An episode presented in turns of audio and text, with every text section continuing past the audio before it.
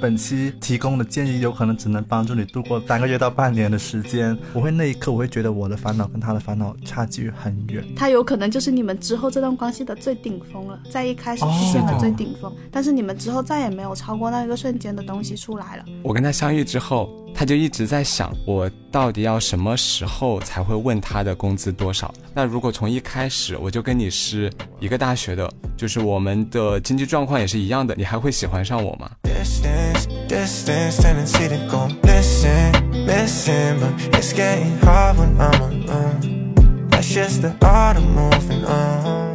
大家好，欢迎来到不把天聊死，我是仙草，我是 Blake，我是西瓜。西瓜是我们编辑部的一个同事，今天是他第一次来我们的博客，所以刚刚我们开录之前，我们很紧张，就是我们在外面是沉默的，然后在疯狂记笔记，你知道吗？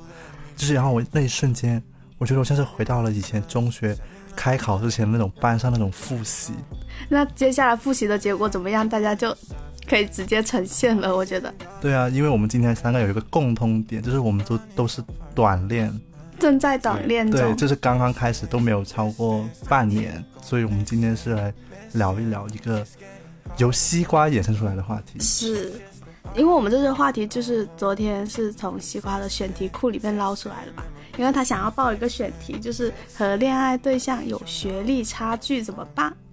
然后我是觉得说，我们跟恋爱对象可能除了学历差距，还可能会有各种差距啊，然后还挺适合来一起来讨论这个问题的。但是由于刚刚才得知我们三个都是短恋中的状态，所以本次聊天提到的建议并不那么的具有参考性。对我们本期提供的建议，有可能只能帮助你度过三个月到半年的时间。那后面你要用到的建议，我们也不保证我们可以就没有质保。对对，没有质保。另外一个点就是，因为我们三个人的恋爱差距是不一样的。虽然我现在也不知道大家的差距是什么哈，但是我们欢迎大家认真收听本期《恋爱三差》。恋爱差生会，西瓜可以先说一下，就是为什么？对，为什么当时想要？对，为什么你说的是学历差距？那起因是因为，呃，最近我和对象正在分居当中，他回家了，要准备专升本的考试。我不知道大家知不知道这个？呃，我们有一个共享文档，最近他就在共享文档里面说，他因为要准备这个考试，压力很大，他就想起了我们刚认识的时候，他说在我的面前也会感到有一些压力。因为我是普普通通的一本学生，然后他会有这方面的学历的差距。他还向我提出了一个问题，就是说，好的教育真的是有必要的吗？当时的话，我也在文档里面回答了他，对于我们的恋爱差距简单的提了一下。这个我想是之后来聊，但因为这个契机，所以在选题会上我就说想要提一下这个学历差距是吗？对，你自己有感觉得到吗？一本和专科的差距。会有的，但是我具体的感知到它存在的是，我还记得，就是我在办公室或者向朋友开始介绍他的时候，就是那时候认识了一段时间，我开始想要说带他认识我身边的朋友的时候，我一时间不知道该怎么介绍他。我说他是大学生，然后他们就会问大几啊，在哪个学校啊？就是那一个瞬间，我发现我不知道该怎么样去回答，我好像我就经常会含糊其辞掉。就我没有办法很顺利的把专科两个字说出口，那个瞬间我就会觉得，哦，我好像是会有那样的一点介意或者芥蒂。就是你对象他会感受到这种含糊的时候，嗯，我觉得他不一定会感受得到。嗯，我觉得他可能是从他的立场出发，他自己有这样子的对于学历差距的感受，但他不一定知道我自己有没有过。因为之前也没有就这个问题讨论过。那不是说有和就是你提出的那个问题，不是说和对象有学历差距怎么办？那你们现在怎么去面对这种？其实也没有得到特别好的面对。我跟他有简单的聊过一次，就是聊一聊他自己的想法。他说的很有意思，就是他呃当时知道这个学历差距存在的时候，他觉得我的生活是很有意思的。因为我好像是代表了一个他从来没有接触过的世界。认识了我之后，他第一次见到了活生生的 UP 主，就是之前来公司的时候，他见到了 Blake。活生生的 UP 主。我当时听到这个，真的觉得很好笑。他有给我讲到一个细节，关于他对学历差距的感知是，当时我带他见我的一个朋友，他在完美日记工作，然后他之前只是听我说起了这个朋友，他以为那个朋友是在完美日记的门店工作的。后来我说他是在公司内部做运营，然后他听到之后就觉得啊，就好像说他完全没有料想到这个层面。他提到这一点的时候，就是也会说我们俩的世界的差距好像是有一点点的大，我们的认知也会有一点点的明显。就有点像大家的呃阅历和圈子、不一样。行业和认知和专业都不一样。我现在很担心我弟，对，其实倒不是说是学历上的问题，因为学历可能只是成绩的那个切面嘛。我觉得其实有点像是，呃，我会把它理解成就就是过往的两个世界圈交集就本来就比较少的人，嗯我会这样去理解这件事情，就是两个圆圈圈，然后你们在一起之后，发现你们除了爱的那一方面之外，其他部分交集相对较少，那我们要怎么办？嗯我，会想到这个。我觉得是这种。你为什么要担心你弟弟？因为我弟他是他就是读专科学校的，嗯然后他女朋友是一本那他有跟你讲过类似的？没有哎、但是他有一次他说他因为他的专科学校也在中山里，然后在比较山区里面的地方。上次来广州，然后他可能去了大学城，去了一些一本的学校之后，当时他要走了，然后他坐在我家，就是在那里一边穿鞋的时候一边说，学校跟学校真的好不一样，原来广州这么多学校是这样子的。很感慨。对对对，他说、就是他有那种很感慨，他说我现在很后悔没有来广州念书，但是我当时心里想是，但是也没办法，没有考上，就是没有考到那个成绩，就虽然很残酷，但是确实是这样子。我觉得我们自己也存在一种局限，因为我们其实也不知道说专科学历的同学。他们眼里的世界是怎么样子的？他们看到的是什么？因为我们就是一直很理所当然的觉得说，呃，我的朋友们、我的同学们毕业之后，可能去到电商公司里面，他就是去做一个策划岗，然后就升为管理岗什么的。但是你不会想到说他是可能会去门店或者是什么。我相信以前在社交软件上认识过一个朋友，以前在老家的时候认识的，出去吃宵夜的时候嘛，然后他就给我讲故事，讲他以前在广州的经历，因为他那个时候在我老家那边工作。他说他以前很想留在广州工作，是因为他在一个那种猫咖店上班，老板是一个潮汕人，但是那个老板很奇怪，就一直拖他们工资什么的。他说他们一个月在广州两三千块根本活不下去，因为他那原来那个专业他也没有学到东西，在广州待不下去就回去了。就那一刻，其实本来那个新年我的烦恼可能是啊，我的全体怎么办呀？我的工就是我的下一个视频做什么呀？就是我会那一刻我会觉得我的烦恼跟他的烦恼差距很远，但是我认真去听我们不同的烦恼的差距的时候，我就会在想。所以有些时候我觉得很困惑，就是社交软件这个东西，就是会把完全不同的两个世界的人放在一起。因为如果是你跟朋友出去认识的朋友，你是不会认识到这样的人的所以我觉得这有可能是跟在用社交软件谈恋爱的人，他会有的一种对，他的确，我觉得是一个很新鲜的现象。因为我的对象他也跟我提到一个，昨天我在跟他聊的时候，他说他之前在社交软件上的时候，他会特地的去划那些简介里面有学校字母大写的，真的假的？真的，他觉得很酷，就是有简写的嘛。就是学校的英文简写。虽然我也不明白为什么要这样写，但是一般是那些名校他会有这样子的嘛。我也用过社交软件嘛，会划到可能写的专科学校的人的时候，其实我之前会划过。然后我在在之前就是用那种匿名的、没有太多信息的社交软件的时候，然后我认识了一个男生，就是他跟我有共同的爱好，他也很喜欢听摇滚乐，然后很喜欢去看演出。然后我们后来聊着天的时候，他就说他就是在朋友的火锅店里面帮忙当服务员，跟我聊到他的学校是一个什么什么学校。可能聊到这一方面的时候，然后我心里就会自动有了那种哦，我们好像不是同一个圈子的人，自动就不会有那种说想要跟对方谈恋爱的心情，就当做网友那样子去相处。就我不知道这样子是不是就可能有包含某种就是。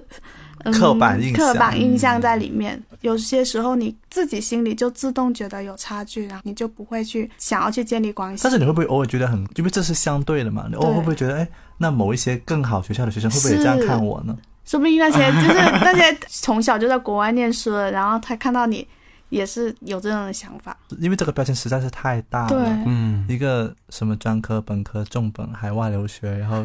常春藤，就是所有的所有的这些呃标签的代表了几百万人，我们拿这个标签来分类，确实真的一条鄙视链。对我觉得很还蛮对对对不好。但是这条鄙视链它又是存在的哦。对那我们所以今天拿出来讨论，我觉得其实是有点像我们在这里反思，我们什么时候放下了这些鄙视链，什么时候拿起了这些鄙视链的感觉。你自己呢？你跟你另一半的差距会是什么？我跟他的差距有点跟你不一样，就是我跟他的观差距其实是生活观念和生活习惯、脑回路的全方位的差距。听起来像是完全不一样的。呃，其实差距还蛮大，但是说的比较虚一点，就是根本的那种价值观是很像的。嗯就是我们要去体验很多东西。我说一个小细节吧，就是之前呃大宽他们不是在 K 幺幺那边办了一个活动嘛，我们是去到花城汇那边吃饭，然后就在天桥那里路过，看到那个摊位在上面路过，然后我们在那里路过的时候呢，我们要先吃饭再去拜访，再探班嘛，然后路过的时候呢，他就跟我在那里数那里有几个人，就一二三，我说你数来干嘛？他说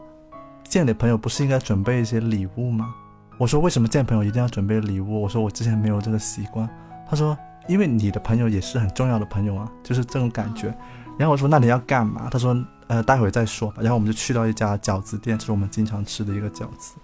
然后坐下来之后呢，他就打开说 OK，现在把你朋友的三个人的头像给我。然后就把头像发给他，然后他就说跟我讲说那你朋友有什么故事可以跟我讲，然后就跟他讲，然后他就把那三个人的头像就变成了三张插画，整一顿中午的饺子都是一边吃饺子一边在那里画画。画完之后呢，呃，我就以为结束了，然后他说我们现在要去把它制作出来，然 后然后我就是我说我们现在在花城会，然后要干嘛？他说我们要找一个打印店，我们要挑一种呃印起来比较好看的硬纸。然后我那个时候我就说，呃，已经两点多了，然后待会我们还要去岛上逛什么，真的有时间吗？然后我就拿开它，发现我家楼下就有一个打印店是可以印广告的，然后就跟他印，跟他裁，跟他弄，挑乱挑了一种我不知道叫什么名字的纸，再去那里拜访，然后就送给他们。那一刻我就忽然就觉得，我说我的生活的我的创造力好差呀，就是。我好像很久都没有很用心的、即兴的、临时的做一些什么给我的朋友，就是一直在用我擅长的东西来面对这个世界，就是写文字或什么的。我就忽然间我就反思，我的世界很久都没有改变，所以其实对我的冲击还蛮大的。那一天对我的观念影响也蛮大的。因为我最近在看一本书，不是那个工作消费主义和新穷人嘛，它就是从社会学的角度去分析为什么人类变得。越来越爱消费，是因为在社会的层面，这个社会把你培养成越来越爱消费的人呢，是有一个好处的。你可以永远能够找到自己的消费目标，对不对？然后你就可以努力工作往那个目标去，你是不会胡思乱想的，这对整个国家的经济和稳定都是有作用。然后我就在想，我也被训练成了一个，对我也被训练成了一个很想消费的人。但是消费人他忘记了一个东西，就是。生活的很多快乐是自己可以创造的，所以我是一个合格的消费人。我会半夜买手机壳，但是我却不会自己即兴对即兴的怎么样。所以最近就刚刚进家门的时候，两位编辑他不是看到了我家门口放着一个手机壳吗？是给我给我对象定定制了一个手机壳。对，其实是我把他的一张自画像弄成了手机壳，我想之后再送给他，因为他最近。也很大压力嘛，然后我就在想，我可能会写点什么，然后再把这个给到他，可能就是说，这是我眼中的你的样子什么的，就是我也在学习生活中多一点点我可以创造的东西。那这种差距听起来就是你是通过发现这种差距，然后去向他学习了。对，因为我之前听到过一句话，就是说，嗯，恋人是你去接触另外一个世界的最好的方式之一，是他可以马上把你带到。另外一个你完全不会接触的世界，所以你认识像西瓜，他认识他恋人，他马上认识了一个在他的那个学校的圈子里面，他会在乎什么和他会讨论什么的一个圈子。然后第二步就是这个圈子会慢慢变成你的一部分，如果你们爱的很深的话，然后他会变成你的自我的一部分。然后你整个身体如果是一个圆形的话，你会有一片先是属于你们两个的那个交集。但是那句话本身，它是在写分手的，就是 那句话。我们现在就是虽然我们每个人感情都现在都是都是健康，但是我们那句话它其实形容的是，当你跟这个人分开的时候，你会发现你的一部分自我也被带走了。那个时候你你会是很痛的。所以很多时候呢。你认识了一个新世界，然后你要去做选择，你要不要融入这个新世界，和让那个新世界融入到你的内心？如果你愿意，可以；但是你分开的时候，内心会很痛。那如果你不愿意，那时候你又没有真正走进他的世界，就看你的什么观念。天，已经开始聊到分手了。对呀，没有没有，不是分手，就是说这种融合之后的 结果啦。所以我就觉得，哎呀，我因为我每一次。谈恋爱差距都很不一样嘛，就比方说上一段是性格差异很大，嗯，上上一段是职业差异很大，对方是做地产的，第一任是什么？哎，我也忘了第一任差距是什么，不好意思，太太多任了，太多了，没有，就就第四任而已啊。我一直以为这是第二任，是我不知道你原来有四任。哦，不好意思，我是属于试探这哦，你还在对，试探，我在试探我们差距的阶段，然后我就想到我们上周是一起。去书店，就是我们路过了一个书店，就是他是学美术的，然后他对文字其实没有那么敏感，他是一个不看书的人。上次就路过那书店，但他又说我们要看一下有什么书，他说我想买一本书，就是我不知道他为什么突然想买一本书，就他没有指向，然后就通过观察他会对什么书感兴趣，翻哪一本书来判断说，嗯，他的品味跟我是一样的吗？就是他会不会翻到那些我看不起的书呢？你会发现仙草内心的鄙视链是最多的。我我内心真的超多。我们现在来批判一下，我们现在来批判，我们现在来整个节目的目的，除了要聊内容，就是要批判仙草的不是鄙视链，不是就是有那些书，我可能以前也看过，什么就是那个就是那些什么小说啊，然后什么呃成功学可能也会，然后。但是因为我发现我这两年也开始看一些类似成功学的书，什么立刻去做的人得到一切 啊，那个是工具书了，也不是成功学。那他最后挑了什么书？他最后停在了一旁侦探小说面前。哦，那还行，还是安全的。对，但是他 好过分，安全，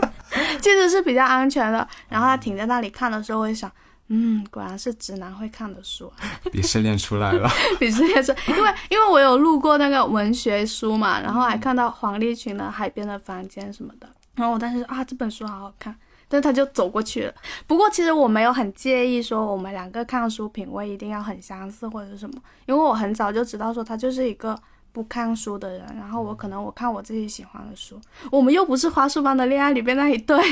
就是不需要一定要强求。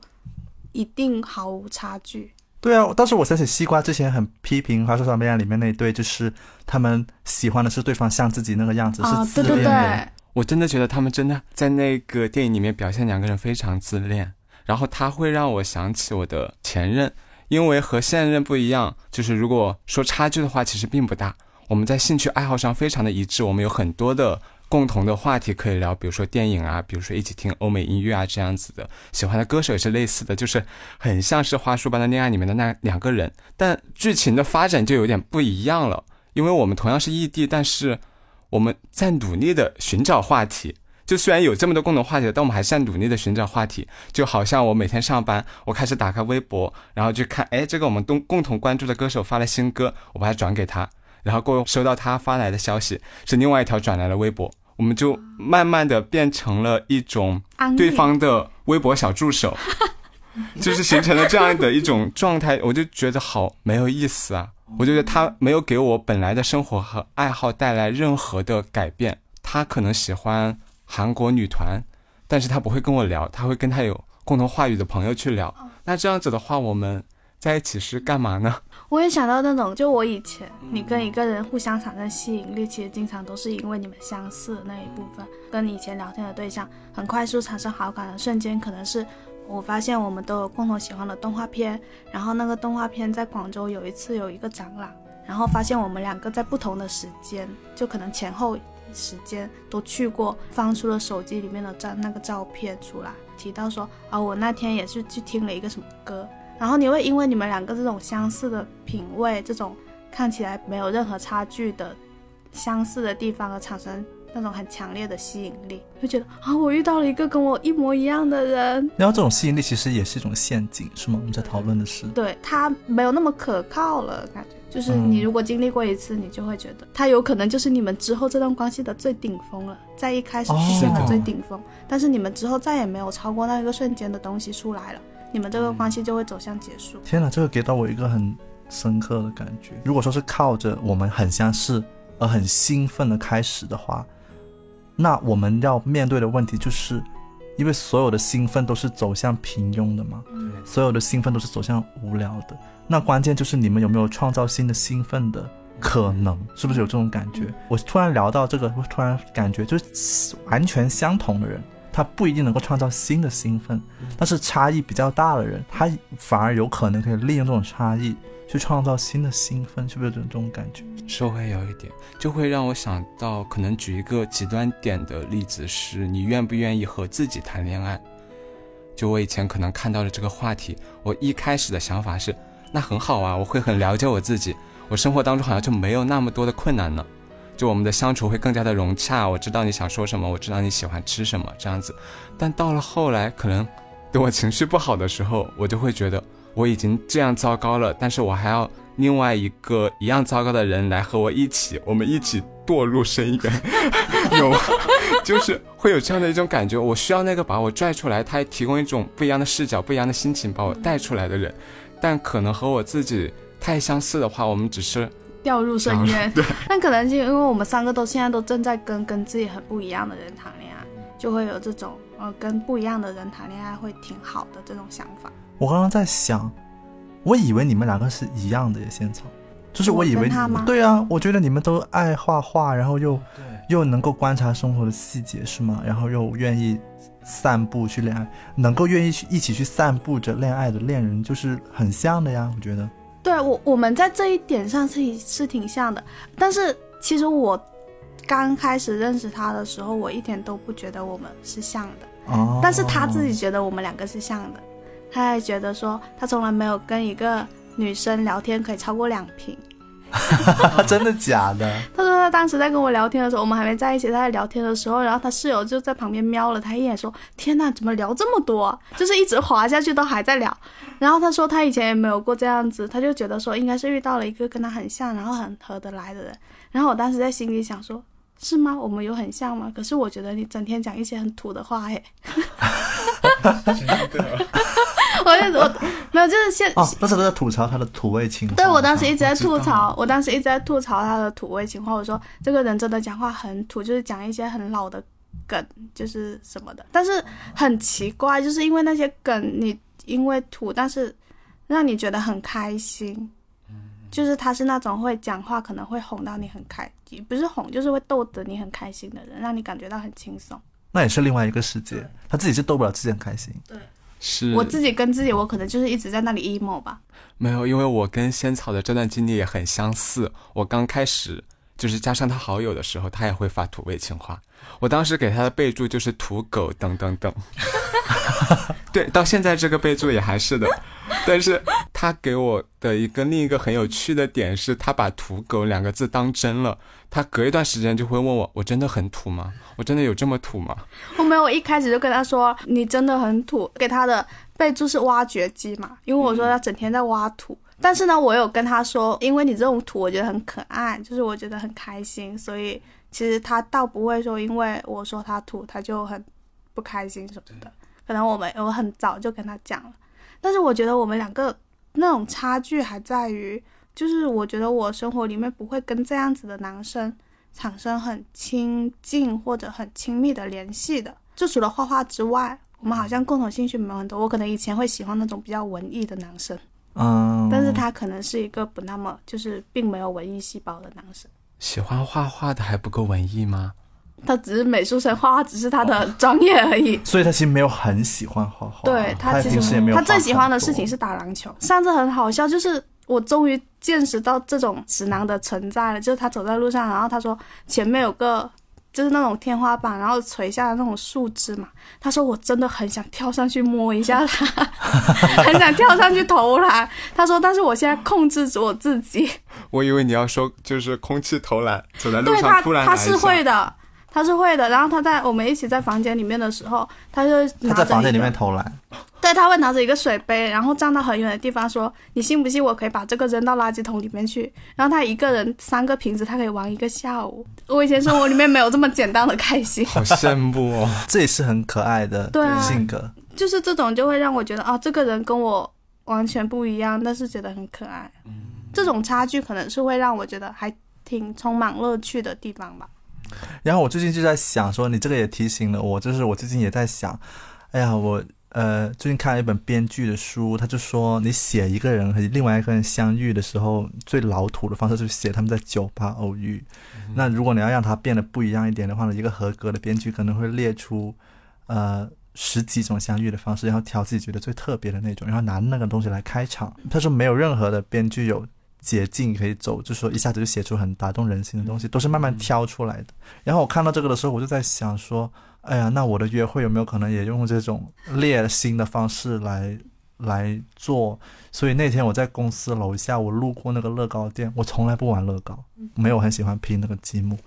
但是我就走进去挑，我就说，因为他很喜欢狗啊、猫那些宠物嘛，然后我突然在想，哎，我要不要挑到一个宠物是他可能会喜欢的？然后我就买回来，买了之后我也没有想好要怎么玩，因为他其实那天我是本来要陪他去医院的。他牙齿不好，然后我陪他去医院，然后本来要跟他坐在医院等号的时候玩的。我说好像没有人会在医院玩乐高，但是没想到他很快就搞定了。结果我们从医院出来的时候，刚好快日落了，刚好我的车上又有那个野餐的那个野营的那个椅子和桌子，我刚刚新买的。然后我就跟他说：“哎，要不然我们在那个江边野营叠乐高好了。”然后就去那里拼了一个野营，然后叠乐高。日落刚好结束了，快要叠完，然后开了手机电筒，把在那里叠完，然后觉得就很开心，觉得生活终于可以下线了，就回到生活当中了，就感觉哎，以前人是不是这样过了？好像没有手机也没关系，这种感觉，因为手机不是成为了器官嘛，所以我就跟他说，如果不是跟你谈恋爱，我可能很难那么快又重新拥有让手机变得不是器官的这种小能力。我也会有这种感觉，就是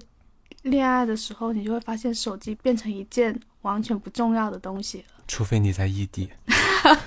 对啊，异地，哎呀，我现在越来越觉得异地真的太痛苦。异地的话，手机就会变成非常重要的器官。哦，那我们刚才聊到的都是差距，可能觉得差距是好的。那你们有没有过因为存在差距，然后要去缩小它的？其实我现在有感受到差距的困扰所在，就是我之前跟他聊天的时候。哦，我先介绍一下前情提要吧。我刚认识他的时候，他也是在公司实习，然后当时的工资也很低。我跟他相遇之后，他就一直在想，我到底要什么时候才会问他的工资多少？他做好了这样的一个心理准备去等我问他。但是另一方面，我又会想到，我知道他工资不高，我要是直接去问他的话，会不会不太好？我就这样僵持了下来，就是直到昨天晚上，我们才把这个事情说开。对，就是聊了很久，然后他还提到了一个我从来没有注意到的点，是他记得有两次，我当时刚入职我求你的，然后我在走在路上的时候，我在算我当月的工资，然后他就说，我就看着你在那巴拉巴拉巴拉的算，然后算的特别认真，他还说一次是从肯德基回来的路上，一次是在五谷鱼粉旁边的那个路口。你就在那儿算，然后我当时震惊了，我说你居然记得这么清楚，你的心里到底是有多大的压力？对我就这样跟他聊，就是可能这那一次的聊天就让我意识到，好像我们俩彼此都有这种压力的存在。它可能是一种困扰，我们会不好意思，会有芥蒂，但是具体的要怎样把它缩小的话，这还挺难的。现实层面上缩小很难。我能做到的就是我们把事情尽量的说开一点，尽量的坦诚一点来解决。我觉得金钱上面的差距真的会有那种压力在，我自己也会。我不知道我们之间有没有那种差距。但是也没有问，其实也没有，一般不会去聊这个话题。一般也没有问，但我之前有聊过一次。我之前有一次，就是因为我知道我自己可能出去外面吃东西，我就是那种可能不怎么看价格，然后我喜欢我就吃了的人。但是我跟他在一起的话，我们一天一整天都在外面，可能三四顿都在外面吃，然后你就会觉得好像每一顿一吃可能都要一百五以上，然后会不会对他来说负担很重之类的，就各种纠结，各种想。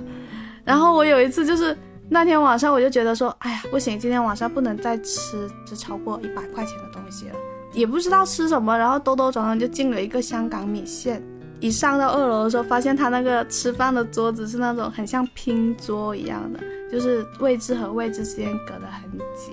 然后我们两个就各自点了一份米线，还点错了，点多了一份，然后又点了一些别的小吃，最后也是吃了很多钱。但是那一顿就会让我开始觉得说啊，压力好大，谈恋爱很麻烦。我那天晚上不是跟你说，我说谈恋爱怎么这么麻烦啊？我要是一个人，我去吃一百块的也可以，我吃十块钱的也可以。但是你谈恋爱的时候，你就会想，吃这个东西对方会不会觉得太便宜？那吃这个东西对方会不会觉得太贵？就是就会有这样子的纠结。我后来回家之后，我就跟他说了我今天晚上这个纠结什么的。我就说，以后如果是我刚好挑的这个店，然后你觉得太贵了，你就可以直接跟我说，就是这个有点贵。但是我不知道这句话对男，就是从男生口里说出来会不会有压力，就是他们会不会有那种负担，说我不能说出这句话之类的。但是我就跟他这样说，然后他也说好，然后就说如果就是实在觉得说。呃，可能这个月花销太多了，然后我们我就会说，呃，那我们就随便吃一点就好啦，或者我们点个外卖吃。我感觉关于收入和金钱的差距是一种随着时间你才能慢慢去摸索的默契。我觉得还挺难的，就是，呃，但是我昨天不是看了一个文章嘛，不是有一个编辑转了一篇三十八岁女人和十九岁学生谈恋爱的故事嘛，然后我特别注意它里面那些。花销啊什么的，我发现原来他们是 A A 的，就是他们的哪哪怕好像年龄差距很大，好像不应该 A，他们也是 A A。其实我觉得就是真的要看两个人他模式是怎么样。就是我记得我原来一开始谈恋爱的时候，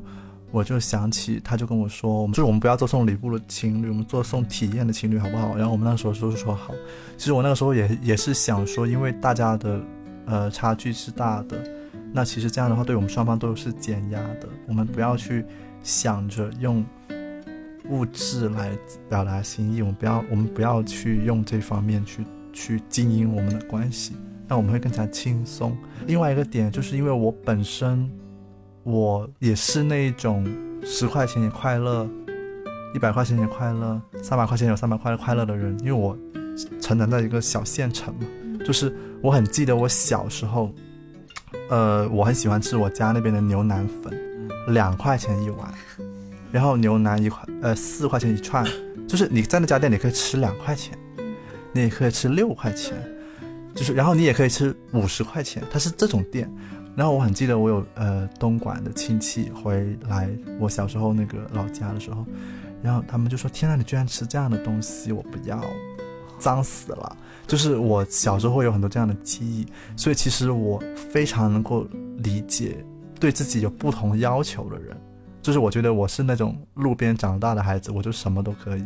但是有一些人他就是不可以，所以我很早很早，可能一开始任何一个人一开始认识，我就会把它分类，分到就说哦，这个人要吃好的，啊，这个人是随便的，然后这个人可以吃路边摊，就是不同的人，呃，都是分好。然后我，所以我跟我谈恋爱在这一方面，我我就很随便。但是我很记得以前有一个编辑是男生，然后他当时女朋友因为是家境比较好，他女朋友当时女朋友有一个特点，就是每去一个餐厅至少要点，哪怕是两个人至少要点四五道菜以上，他就要试菜。他有这种性格，那个男生他也有点大男子主义吧，他就是。啊，那那那你就点，我就满足你。然后他那个时候就是每一顿，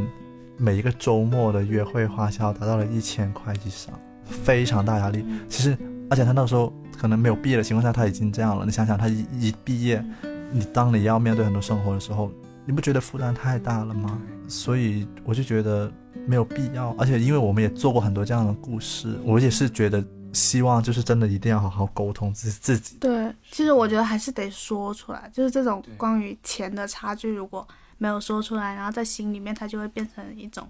膈应。但我有时候就经常会想，我真的很希望他像那种偶像剧里就是楚雨荨那样的角色，就是说那种楚雨荨哎，我要解释一下楚雨荨是怎样的角色。就是他对慕容云海的那种，你考个一本了不起啊，你挣的比我多了不起啊，就是他会用一种，就可能那种冤家口吻吧。哦，你希望他是这样子的对，人，就是如果他是这样子的人，他就算可能有那样的差距，但是他不会把它当回事儿，他会直白跟我坦出来，那我也不会有那么多的心理上的纠结。就是这样子的话，我觉得会相处更顺利。但同时我也有想过啦，就是因为我一开始喜欢的也是他有一点腼腆和内向的性格，他要变成这样了，还不知道会怎样发展的。可能会变成那样了你可能不一定会喜欢，对。不不一当时不一定会爱上这样的人。刚才说到这个金钱上的差距嘛，我就想到我身边有一对是因为这种差距而分手的人，然后他们分手的那个导火索是情人节的时候，情人节的时候，那个女生送了那个男生一个香水，就是一个还比较名牌的香水，男生呢就送了那个女生一堆很卡哇伊的钥匙扣。发卡之类的，就是他在那种短视频平台上看到说送女生什么什么，然后给他买了一堆这种东西。那女生收到的时候就整个人大变脸，就是就因为他快递寄到他家了嘛。这个是他们两个分手的一个导火索，就是那个女生就发现说，他跟他之间的这种差距，不仅仅是送礼上面除了价格上显示出来的价的差距，还有。两个人的认知观念还没在一起的时候，那个男生就会在短视频上面学习各种呃追女生要怎么追的手段。当时那个女生她可能出去跟同事聚会，然后那个男生就问她说：“你们聚会上有男生吗？”然后说我吃醋了，我不想你去之类的。那女生就觉得莫名其妙，但是她后来就会跟他说，这是她在短视频平台上学到的一些东西。然后那女生就发现她的很多世界观、很多认知观念什么的，都是去这些短视频平台上学习，然后她也没有自己的判断力。他们后来就分手了嘛。然后那女生也有还有跟我说，她就说她分手的时候，其实也不是说送香水一定比送钥匙扣更好，或者是什么。但是他不想要那种用自己的标准去要求对方，就是说不定那个男生可以遇到一个他送对方钥匙扣，但是那个女生也会很开心的人，可能是这样子会更好。所以我就觉得有一些差距，好像就是它存在在那里，然后必然就是会导致你们分开的。之前听沈一斐的播客嘛，他就说人随着年龄的变化会越变越硬，就是你的生活、你的价值观、你的认知都会变得。渐渐固定起来，然后变得更硬了。但是你要进入亲密关系的话，你是需要去改变自己的形状的。然后你去改变自己的形状，才能够更好的跟那个人相处嘛。但是你已经变得很硬的情况下，你是不太愿意去改变的。对，它是一个难题。对，尤其是改变自己的形状需要巨大的能量。嗯，而且当你的工作已经很苦很累，当你下班回家已经没有力气的时候，其实我越来越能理解那些。很坚硬的保持单身的朋友，就因为他们确实没有那么多能量，说一定要改造自己、改造对方，然后所以其实能够保持生活平衡，他能够坚硬的活着已经很不错了，还要坚硬的，还要为他变软，甚至还要去缩小你们的差距，就是是很磨合要趁早。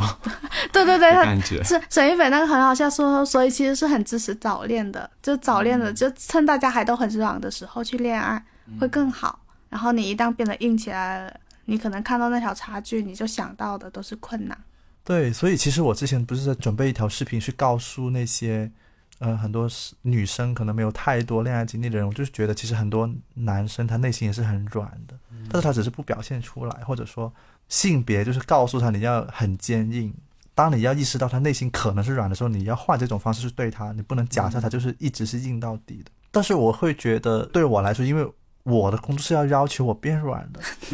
就是我不能够很理直气壮的在这里跟大家说哦，每个人都要柔软，嗯，因为我的工作或者大家我们这三位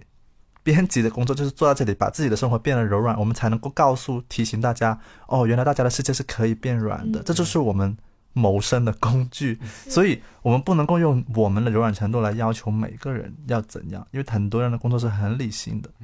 所以。很多时候，我是觉得我们能有机会这样探讨生活变软的瞬间是很难得的一件事情。所以现在，呃，可能也觉得柔软这件事情变成了一种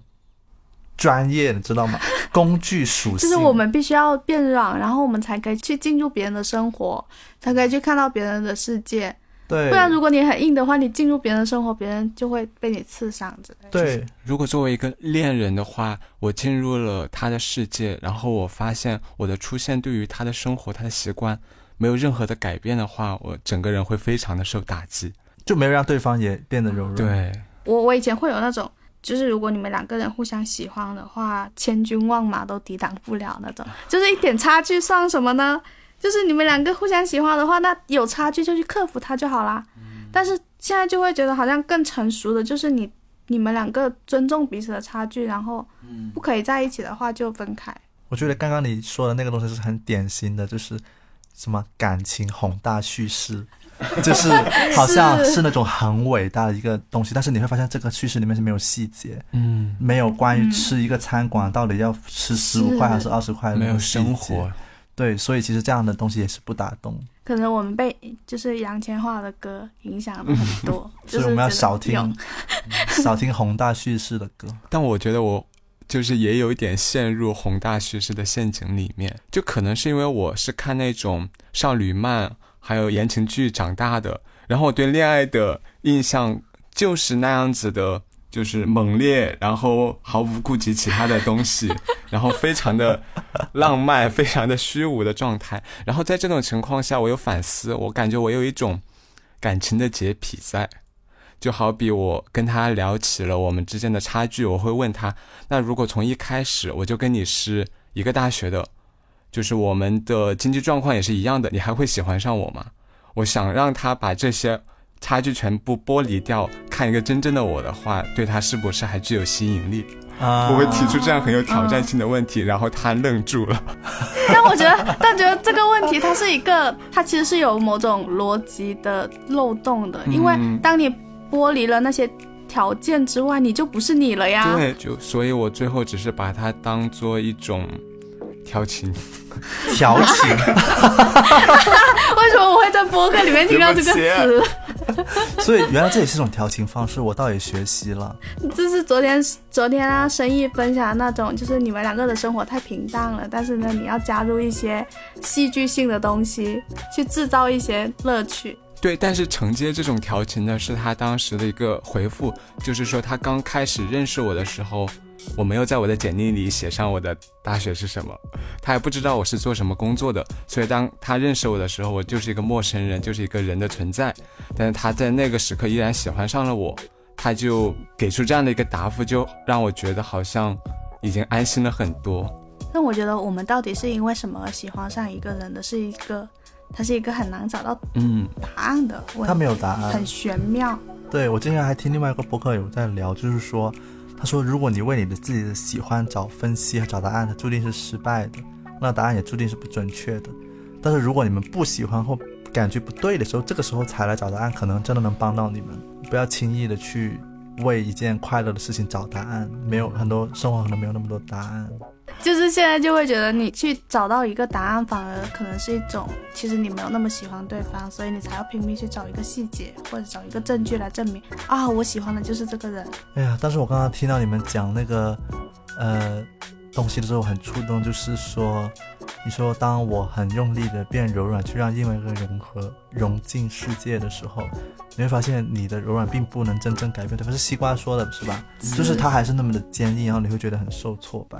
我觉得还蛮触动，感觉像会想起以前恋爱中很多事情，这某种程度上也是一种幻想。柔软能够感动所有人，就是这是一种不切实际的。有些时候，我反过来会想说，坚硬的人会不会觉得我要把柔软的人变得坚硬，这是我的成就感？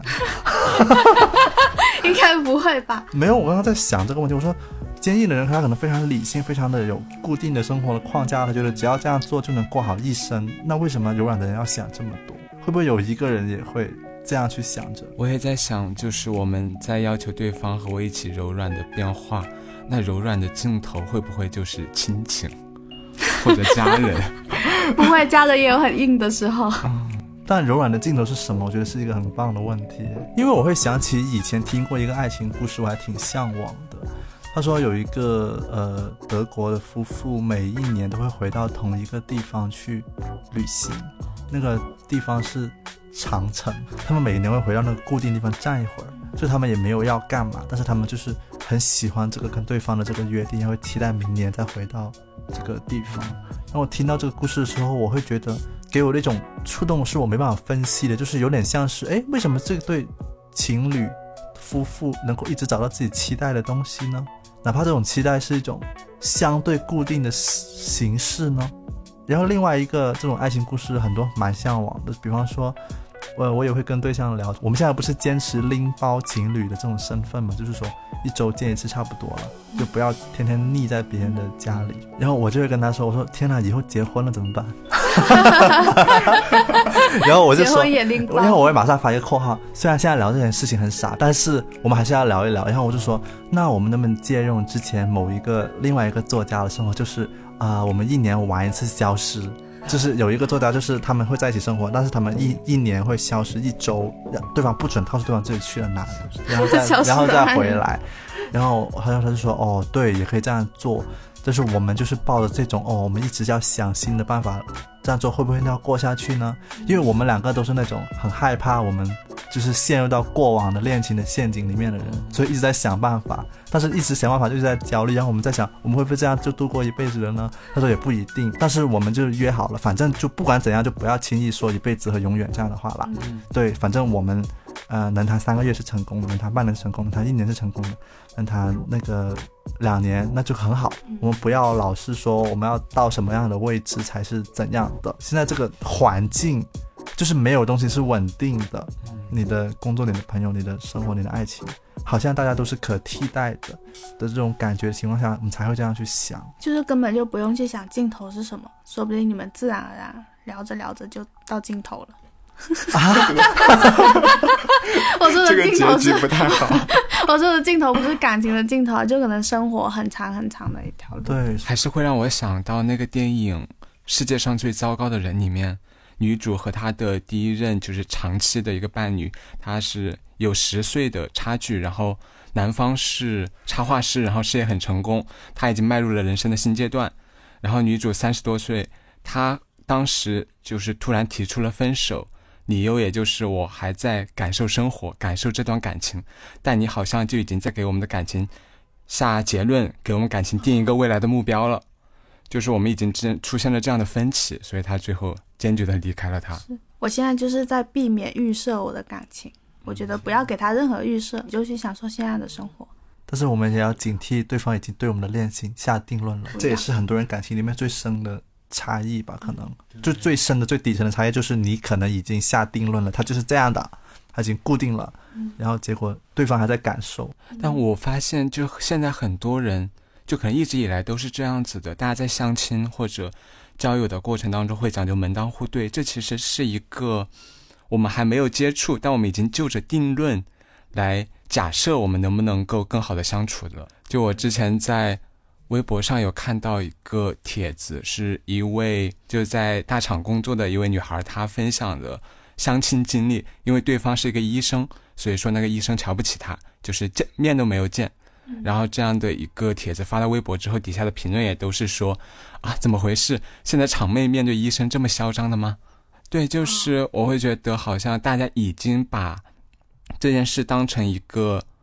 呃常识或者一个。确定的存在了，我们就是要先考虑未来的发展，就是要不要介入这段爱情是另外一步。哦，就是我们会先考虑我们之间存在的差距，然后再去想我们要不要进入未来，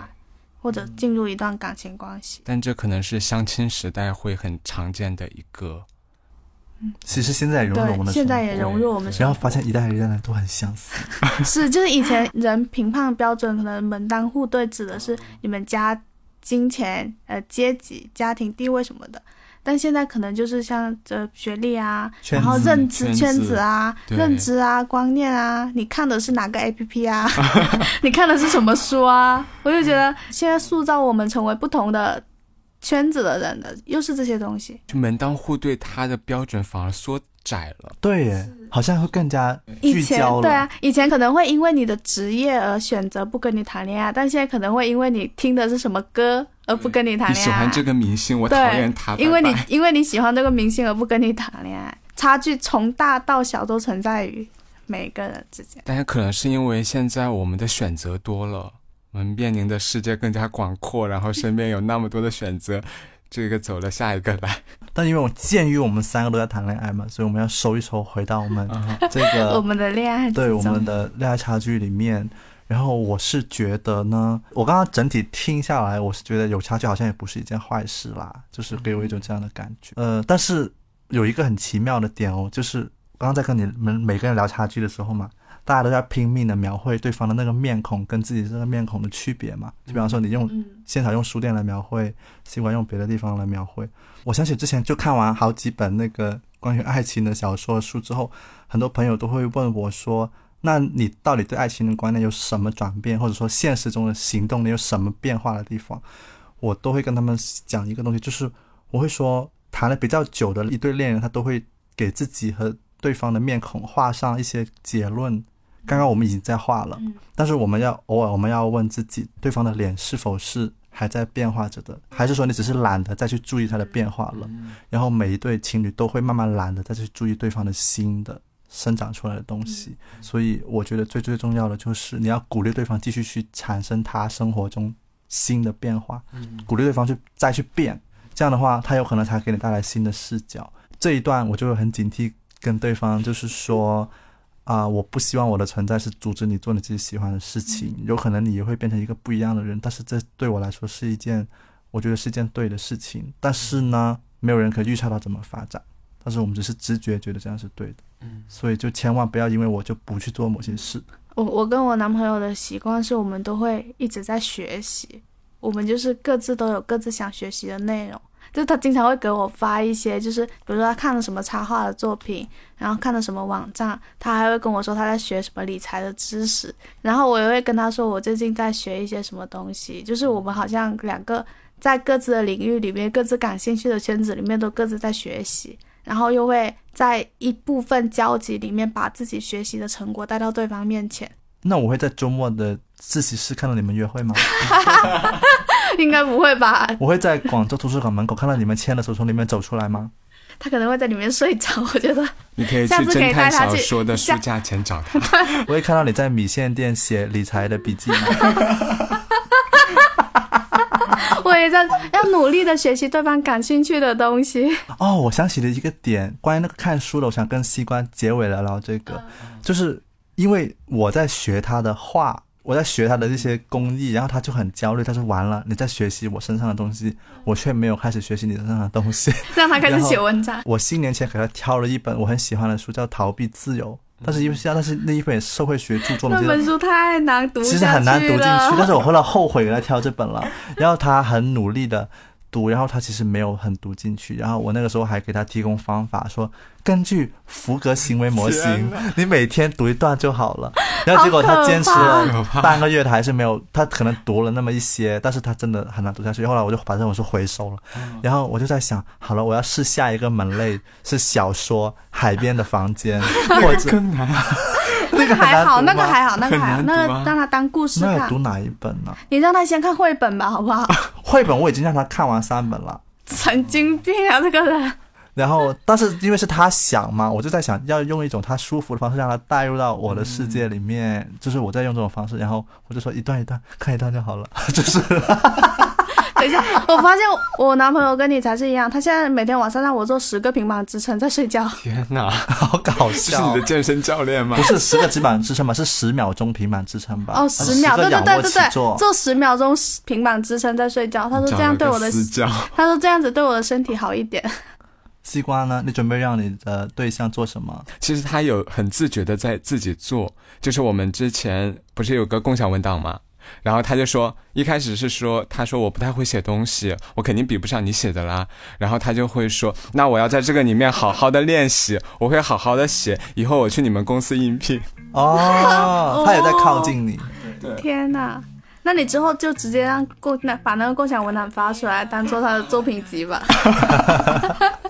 哦，不过我最近确实跟对象在做一个插画的创作，倒是真的，我会负责文案的部分，他会负责那个画面的部分，然后但是我们的目标也没有那么快，就可能是好几个月都要做才能做完。但这个是会像公司合伙人一样的这种团队吗？还是这样？我真的很容易出分歧的耶。那会容易出分歧吗？为什么？就如果你的艺术理念不一致的话，哦，但他们还好，一个负责文案，一个负责画面。我会把文案发好，然后我会问他，你觉得这个文案过不过关？只要你不要画，只要你不要干涉他的画面就好了。我不干涉他的画面，他想怎么画怎么画，在这里我不是他的上司。